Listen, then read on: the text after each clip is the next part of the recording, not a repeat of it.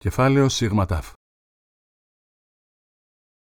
Το όντιο Μανώλης δεν ήταν ευχαριστημένος με τα πράγματα όπως τα είχε κανονίσει ο πατέρας του. Τα έθιμα και οι λόγοι, διόν ο Σαϊτονικολής εδικαιολόγει την αναβολή του γάμου διέν έτος και ίσως περισσότερον, δεν είχαν, κατά την κρίση αυτού, καμίαν πραγματική αξίαν. Ή το τάχα ανάγκη να έχει κατοικίαν ιδιαίτεραν αφού με εκείνην που η γάπα η δύνατο να ζήσει και εις σπήλαιον και στο ύπεθρον ακόμη ευτυχίες. Με το πηγιό και αχυρώνας θα του εφαίνε το παλάτι. Η ευτυχία του ήταν πολύ καλόβολη. Εκείνο όμως που δεν είναι δύνατο παντάπαση να εννοήσει, ήτο ότι τον εθεώρουν ακατάλληλον ακόμη προς γάμον. Και έλεγαν ότι δεν είναι το καιρός του, χωρίς να τον ερωτούν κι αυτόν, χωρίς να ρωτήσουν και τον οικοκύρη, ώστε κατά την παροιμία Ξέρει όσα δεν ξέρει ο κόσμος όλους. Και δεν είπε μεν τίποτε, αλλά έδειξε τη δυσαρέσκειά του με την κατηφία προθυμία με την οποία εξετέλει την εργασία που του ανέθηκε ο Σαϊτον Νικολής. Να συγκομίζει πέτρας και άλλα υλικά δια την οικοδομή της μελούσης κατοικίας του. Η δυσαρέσκειά του δε εξεθύμενεν εις την ράχην του ημιώνου, με τον οποίον μετεκόμιζε τας πέτρας εκ του λατομείου τόσο κακομεταχειρίζεται το ταλέπορο ζώο, ώστε ενώ ως τότε ή το πράον και ευάγωγον, έγινε δίστροπον και απέκτησε την έξιν να λακτίζει προς μεγάλη απορία τους Σαϊτον Νικολή. Σπανίως όταν καθήμενος επί του ημιών ο Μανώλης επέστρεφε στο λατομείον δια να παραλάβει νέων φορτίων, καταλαμβάνεται υποτρυφερών διαλογισμών και επεχείρει να τραγουδήσει. Απετελείτο δε το άσμα του από φράσει και λέξεις, έτινε δεν είχαν πολλάκι σχέση μεταξύ των, αλλά απλώς εχρησίμευον δια να πληρούν των ρυθμών και υποβαστάζουν των ήχων. Αλλά, εάν κανείς σε πρόσεχε, θα η δύνατο να διακρίνει στον κικαιώναν εκείνων των ασυναρτήτων φράσεων εν όνομαν, πολλάκις επαναλαμβανόμενων, το όνομα της θυγατρός του Θωμά. Ότε μεν υπόκοφον και ιονί μα σημαίνουν εις φίλημα, ότε δε διάτορον, ως μύδρος εξφενδονιζόμενος από το ηφαίστειον του στήθους του. Εκτός του ψάλτου, το αρχαίγωνον εκείνον άσμα έτερπε και κάποιον άλλον, τον ημίωνον, διότι μόνο κατά τα στιγμάς εκείνας ο Μανώλης ελισμώνει να τον βασανίζει. Αλλά τα βάσανα του ταλαιπώρου ζώου έπαυσαν μόνο όταν ήρχισε η οικοδομή. Και ο Σαϊτονικολής επεφόρτησε τον ιόν του να πουργεύει να βοηθεί δηλαδή τους χτίστας, παρασκευάζουν την λάσπιν και τον ασβέστην. Εις την νέα ταύτην εργασίαν, εμετριάστη και του Μανώλη η δυσφημία. Ο Καρπάθιος, ο πρωτομάστορας, του έδιδεν ανα πάσαν στιγμή να φορμάς ευθυμίας με την αστείαν διαλεκτών του.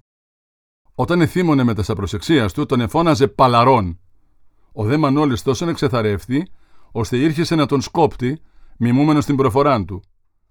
Όταν ο Καρπάθιος του εφώναζε «Μανώλη, ο Μανώλη», του απίντα επισύρων, ως εκείνος στη φωνή «Τι α, θέλεις, μάστορη, λάσπιν ή πέτρες». Εγέλαδε και όταν ακόμη ο Καρπάθιος αδειμονών, του ετίνασε το μυστρή κατά πρόσωπον και του επασάλιβε με πυλών. Τούτο άλλωστε του έδιδε την ευχάριστο πρόφαση να τρέχει στον ποταμό, δια να νυφθεί και να βλέπει τας γυναίκας που έπλυναν με τα φορέματα ανασυρμένα. Ο Μάστορας, άνθρωπος εύθυμος, ετραγουδούσε πολλάκι ενώ έκτιζε κομικά άσματα της πατρίδος του.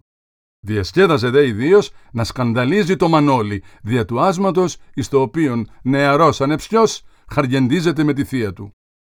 Πέρα πει ένα στη ρήμη με τη θιά μου την ειρήνη. Σκούντα γιο και σκούντα κίνη, κάνει ο θειός και πέφτει εκείνη. Ε, δε τόπος και λιβάδι, αχ μου, να σου νάλει. Ο σικολόγος όμως ο δεύτερος κτίστης δεν κατεδέχεται να αστείευεται με τον Μανώλη, ένα ζοντόβολο εκεί που δεν ήξερε να μοιράσει δυο γαϊδάρων άχυρα. Ο σικολόγο είχε μεγάλη ιδέα περί του εαυτού του, διότι αν και αγράμματος, εγνώριζε όλους τους ήχους της εκκλησιαστικής μουσικής και έψελεν στην εκκλησία με την βοήθεια του κανονάρχου. Συνήθιζε δε να λέγει «Εγώ, αν εκάτεχα γράμματα, όπως περίπου θα έλεγε ο Μποναπάρτης, εγώ, αν ενικούσα στο Βατερλό, Έψαλε δε, και ενώ έκτιζε, και ο εύθυμος Καρπάθιος έλεγε ενίοτε ιδιαιτέρως προς τον Μανώλην όταν τον επαραζάλιζε η ψαλμοδία. «Άντε μωρέ και αν δεν τρελαθούμε, σίγουρα θα γιάσουμε». Τον Μανώλη παρηγόρει η ιδέα ότι τώρα τουλάχιστον θα κατόρθωνε να βλέπει την πηγήν ή της παρέμενε στο σπίτι εργαζομένη προς συμπλήρωση των μπρικιών της. Αλλά λογάριαζε χωρίς τον γέροντα με το τουρλωτό φέση. Μιαν ημέραν, υποκλέψα ο λίγα στιγμάς εκ της εργασίας του, έτρεξε εις την οικία του Θωμά, όπου έβρε την πηγήν υφαίνουσαν. Η κόρη εστράφη και τον υπεδέχθη με εκτινοβόλημα χαράς. «Χαμήλωσε», του είπε. Αφήνουσα την Σαΐταν. Αλλά ο Μανώλης έμεινε όρθιος πλησίον του εργαστηριού. «Δεν μπορώ», είπε με θλίψη, «γιατί αν αργήσω θα αρχίξει τσιφωνές ο Καρπάθιος και ύστερα θα το πει και του κυρού μου». Και με την τελευταία λέξη έφυγε εκ του στήθους του στεναγμός. Δεν είναι το ζωή αυτή, να δουλεύει του Θεού την ημέρα στον ήλιο, χωρίς μια στιγμή σε ευκαιρία να τη βλέπει. Τον μέγαν τούτων λόγων επρόφερε ο Μανώλης, ακουμβημένος εις την κορονίδα του τελάρου. Κι όπως εκάλυψε το πρόσωπό του με την πλατεία του παλάμιν, δια να κρύψει την εντροπή του, εφαίνεται ως να έκρυπτε δάκρυα. Η πηγή τον ιτένισε με ανησυχία και είπε πνιγωμένη υποσυγγενήσεως «Και μαλώνεις αφέντη σου». «Να, αν του πει ο μάστορας πως έφυγα από το χτίρι, θα χαλάσει τον κόσμο». «Μα γιάιντα, γιάιντα», είπε η κόρη, ως να απευθύνεται με παράπονο προς τον μέλλοντα πενθερών της. «Δεν το θωρεί πως θα αρρωστήσεις». «Κι η μάνα μου του το είπε, μα δεν ακούει», απήντησε ο Μανώλης, με τόνο σχεδό θρηνητικό. «Θέλει, λέει, να ψηθώ στη δουλειά. Αντέξε λεστή, λέει, το σπίτι». Η πηγή, εφάνη σκεπτομένη, έπειτα δε με μικρών δισταγμών, είπε «Να του μιλήσω κι εγώ». Ντρέπομαι μα θα του το πω. Ο Μανώλης ανετινάχθη με λαμποκόπημα χαράσει στα μάτια. Ναι, να του πεις πως δεν μας νοιάζει μας, κι αν δεν είναι τελειωμένο το σπίτι. Η πηγή τον προσέβλεψε να πορούσα. Ώστε να τελειώσει το σπίτι, ας κατοικήσουμε στον οντά μας, εξικολούθησε ο Μανώλης. Η πηγή ήρχισε να εννοεί την μεταξύ των παρεξήγηση και έγινε κατακόκκινη. Α παντρευτούμε εμείς, έλεγε ο Μανώλης με ζωηρότητα προσδόκητον, και ας τελειώσει το σπίτι ύστερα από ένα χρόνο. Α μην τελειώσει και ποτέ. Μα δεν μπορώ εγώ να πω το αφέντη σου τέτοια πράγματα, είπε η πηγή, κάτω νεύουσα. Κι αμήτε θα το πεις.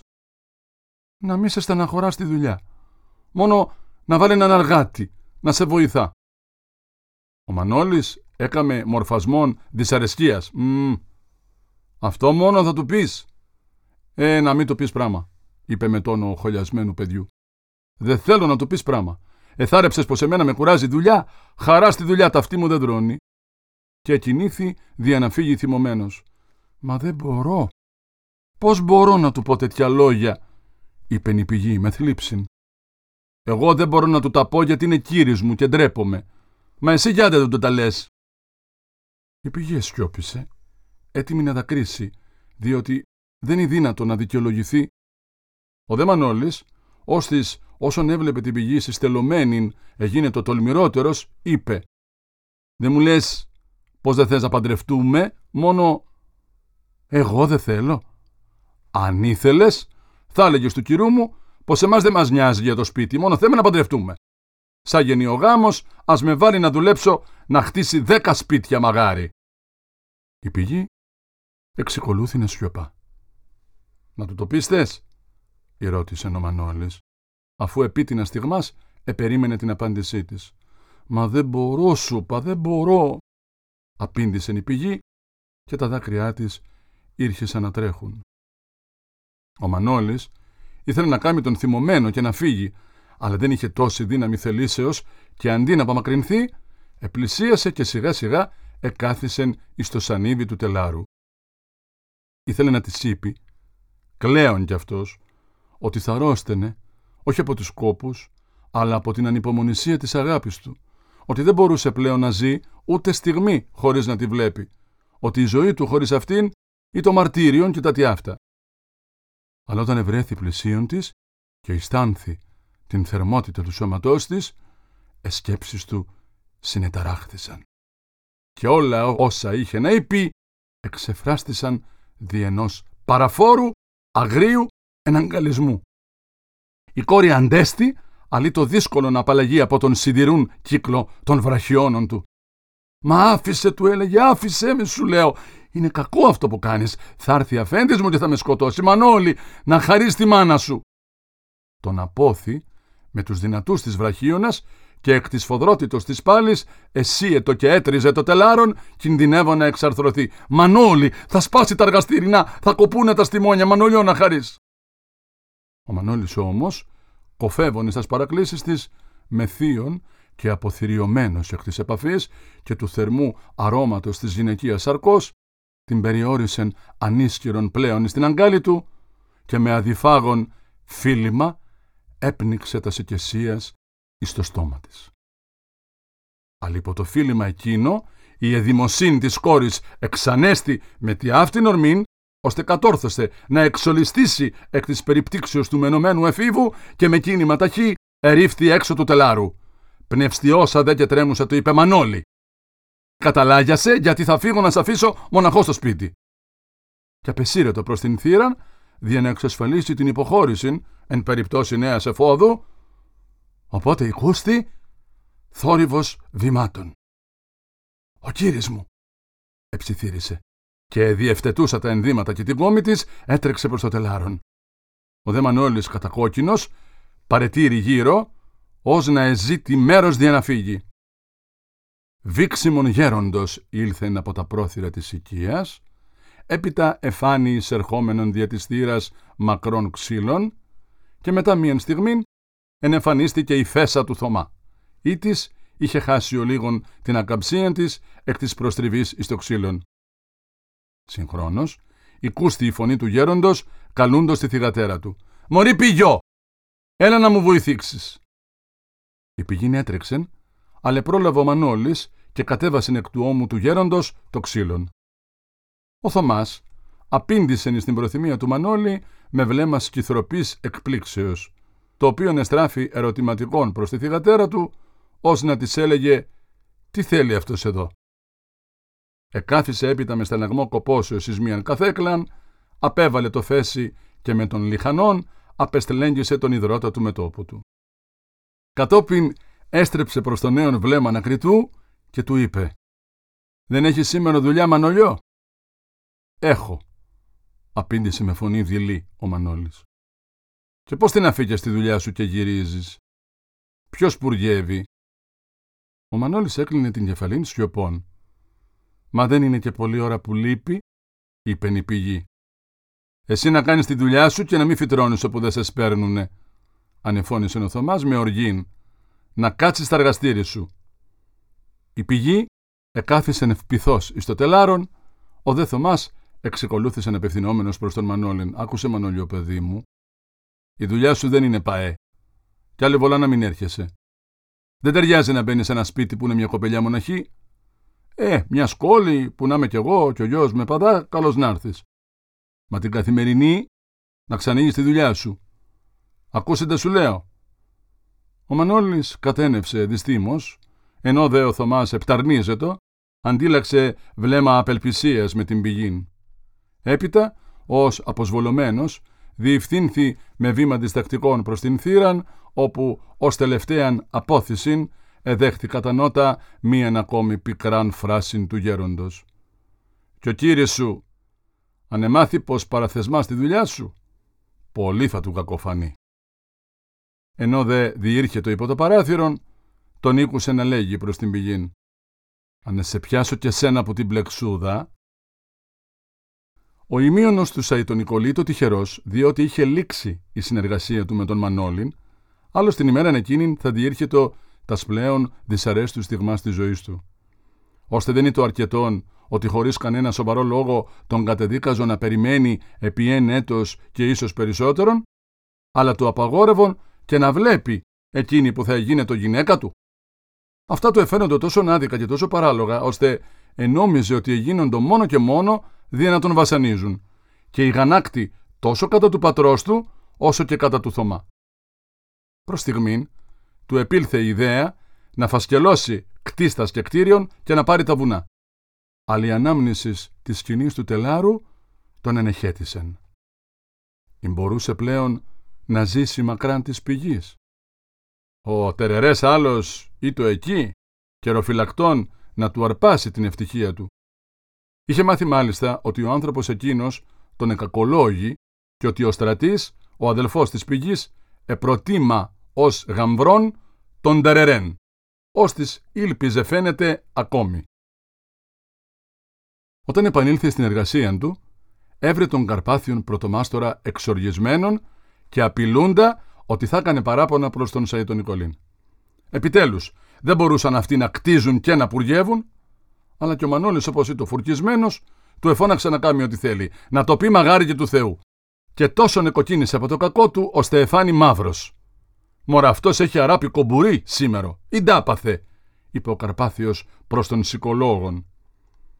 Επί ώρας σιργάστη, χωρίς να εξτομίσει λέξην.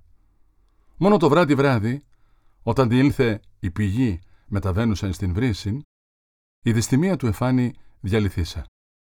Το μηδίαμα με το οποίο εκείνη συνόδευσε το καλησπέρα της, εφώτισε το σκυθροπών πρόσωπόν του.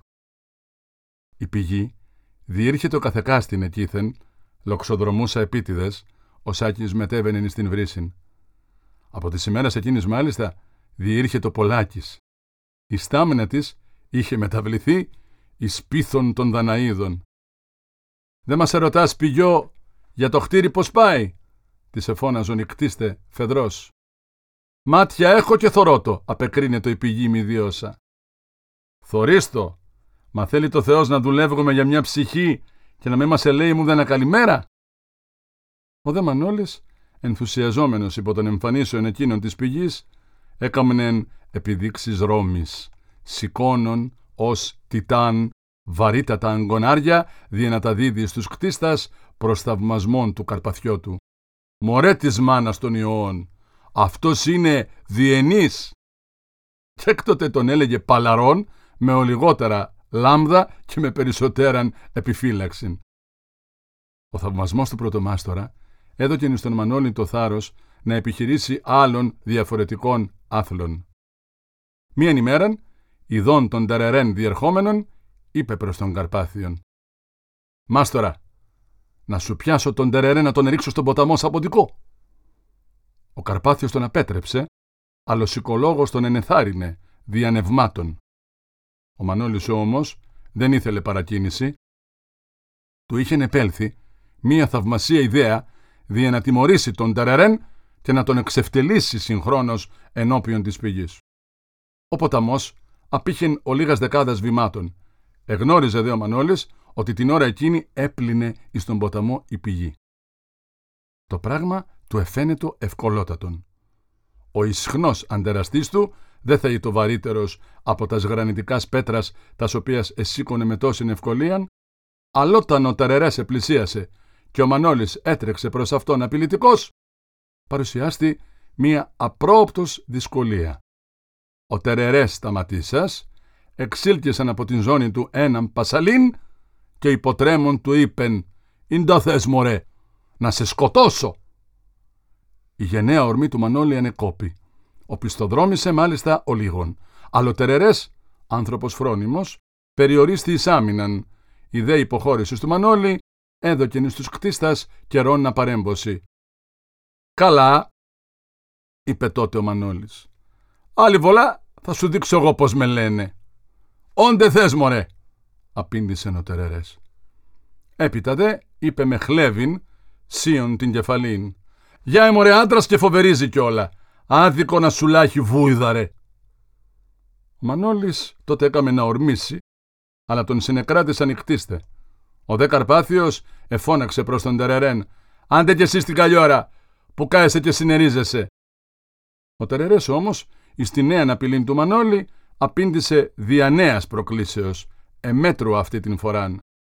«Όντε θωρεί κι ανείς πολλούς τον αντριωμένο κάνει, μα σαν μονιάσουνε οι δυο, ρίγος τον ένα πιάνει». Κι έπειτα απεμακρύνθη. Αλλά εντωμεταξύ και ο Μανώλης είχε δυνηθεί να ανασυντάξει το θάρρος του και έξαφνα, καθήν στιγμή νικτίστε ήσαν έτοιμοι να αρχίσουν να γελούν δια την δηλία του, τους απόθυσε και αρπάσας πτίον έδραμε κατόπιν του τερερέ. Τον επρόφτασε δε εις τα πρόθυρα της κατοικίας του. «Στάσου μωρέ κάτι» του φώναξε, «να ξαναβγάλεις το μαχαίρι». Ο τερερές όμως προλαβών εισήλθεν στην οικία του και έκλεισε τη θύρα. Ή της εδέχθη το φοβερό κτύπημα το οποίο του κατέφερε ο Μανώλης. «Ήταν μανταλώθηκες μωρέ σπασμένε φοβιτσάρι», του εφώναζεν ούτως λακτίζον μανιωδό στην θύραν. «Θα ρεις πως δεν μπορώ να την εσπάσω την πόρτα. Θα πάω στο διάολο μωρέ πατούχα, γίνα σε πέψω». Τότε ο Μανώλης εστράφη και είδε κάτι τι, το οποίο διαμιάς εψύχρανε το πολεμικό του μένος. Από μικρών παράθυρων είχε προβάλει η κάνη καριοφιλιού, διευθυνωμένη κατ' επάνω του. Και η αναγκάστη να υποχωρήσει, ενώ ο Τερερές του εφώναζε από το παράθυρο «Πού πας μωρέ, δεν θα τη σπάσεις την πόρτα, χιου πατούχα, χιου» Μόνον αφού εξισφαλίστης μίαν γωνίαν, ο Μανώλης εστράφη και του απήντησε. «Σας ακούει τερερέ, έλα όξω χωρίς του φέκι». «Χιου» ήταν η απάντηση του τερερέ. «Καλιά, θα σε βρω και χωρίς του φέκι». «Χιου σου πατούχα, φιου σου». Και η ύβρις αυτή, παρατηνωμένη ως συρριγμός όφεος, οικολούθη των νέων απομακρυνόμενων. Ο Μανώλης υπεχώρησαν από την Δευτέρα Νέφοδον με δύο αντίθετα αισθήματα. Με υπερηφάνεια νεφίβου, ως της πρώτην φοράν ανεκάλυπτεν εις το θάρρος του τον άντρα και με ταπείνωσιν ανδρός, ως της ήκουε να τον υβρίζουν και να τον προκαλούν χωρίς να δύναται να κλείσει το στόμα του υβριστού. Πρώτην φοράν ήκουε και το χλεβαστικό επώνυμον το οποίον του είχαν κολλήσει. Και δεν εννοεί μεν καλά-καλά την σημασία του, αλλά ακριβώς δια τούτο του εφάνει πλέον ή όσον ή το εξευτελιστικόν. Ο θόρυβος της έρηδος είχε προσελκύσει την άστον γειτόνων και των διαβατών, ευτυχώς όμως, χάρης στην βοή του νερού και των θόρυβων του πλησίων μήλου, οι γυναίκες που ήσαν στον ποταμόν δεν είχαν ακούσει, άλλος θα προσέτρεχον και αυτέ. Με την ιδέα δε ότι η πηγή δεν ήκουσε τα σίβερες του Τερερέ, ο Μανώλης συνδυνήθη να σκεφτεί ψυχρότερον και να ενθυμηθεί τον Μουδίριν, τους χωροφύλακας και την φυλακή. Ούτω δε εγκατέλειπε την ιδέα ή της του επήλθε να τρέξει να πάρει το ντουφέγγι του πατρός του και να στήσει πολιορκίαν τακτικήν πρώτης οικίας του Τερερέ.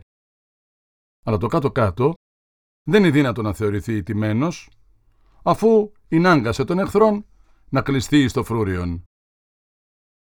Όταν με το λίγον μετέβη στον ποταμόν, αντί της πηγής έβρενε εκεί της Ζερβούδεναν ή της ήρχισε να τον ερωτά αν είδε τη θυγατέρα της, αν την είδε μάλιστα με το κρινολίνον. Είχε άλλη στο χωριό την ομορφιά και την αρχοντιά της. Ο Μανώλης, όστησε το μεταξύ ανεκάλυψεν στο απέναντι δώμα την πηγήν, απλώνουσα εις τον ήλιον το ύφασμα το οποίον είχε λευκάνει στον ποταμόν, μόλις σήκουε την φλιαρία της χείρας. Αλλά αυτή κύπτουσα επί της πλήστρας και εξακολουθούσα να πλύνει, εξακολούθη και να του ομιλεί περί της θυγατρός της. Ήταν μετανοημένη που δεν την αφήκε στη χώρα. Τώρα στο χωριό, ποιο να πάρει. Κανείς δεν της ετέριαζε καλά-καλά, ενώ στη χώρα τη ζητούσαν αρχοντόπουλα. Συγχρόνως η χείρα κατεσκόπευε με λαθρέα βλέμματα την πηγήν ή της έχουσα τον γόδες έλεγμα του υφάσματος επί της κεφαλής και ο πιστοβατούσα το εξεδίπλωνεν ο λίγων κατολίγων προαυτής και το ύπλωνεν επί του δώματος, δια να στεγνώσει. «Δεν μου λες, Μανολιό», του είπε από τόμος η χείρα. «Αλήθεια είναι αυτό που ακούστηκε πως λογοστέσανε με το πηγιό». «Κατέω κι εγώ», απήντησε ο Μανώλης. «Και με ποιος κατέει, κρυφό πρέπει το έχετε». «Δεν λέω, καλή κοπελιά είναι η πηγή, Μα δεν μπορώ να καταλάβω για τα βιάστηκε έτσι αφέντη σου να δώσει λόγο. Κι αμένα την αφήσει να την πάρει ο Τερερές, είπε να φελώσει ο Μανώλης. Ε, κι αν την έπαιρνε άλλος, δεν είχες φόβο να μην βρεις άλλη. Εγώ σου λέω πως εμπόριε να βρεις καλύτερη. Στην ίδια σειρά με τον Τερερέ βάνεις τον απατό σου. Του λόγου σου, Μανολιό, είσαι ο καλύτερος νέος του χωριού και σου πρέπει να πάρεις την καλύτερη κοπελιά. Θα ρεις πως αν εζήτα στη δική μου θα σου λέγα όχι. Μα ήταν να σου λέω που ο προκομμένος ο κύριος σου βιάστηκε. Ένας λόγος λέει πως αργεί ο φρόνιμος να ασφάλει, μας ασφάλει καλά σφαίνει.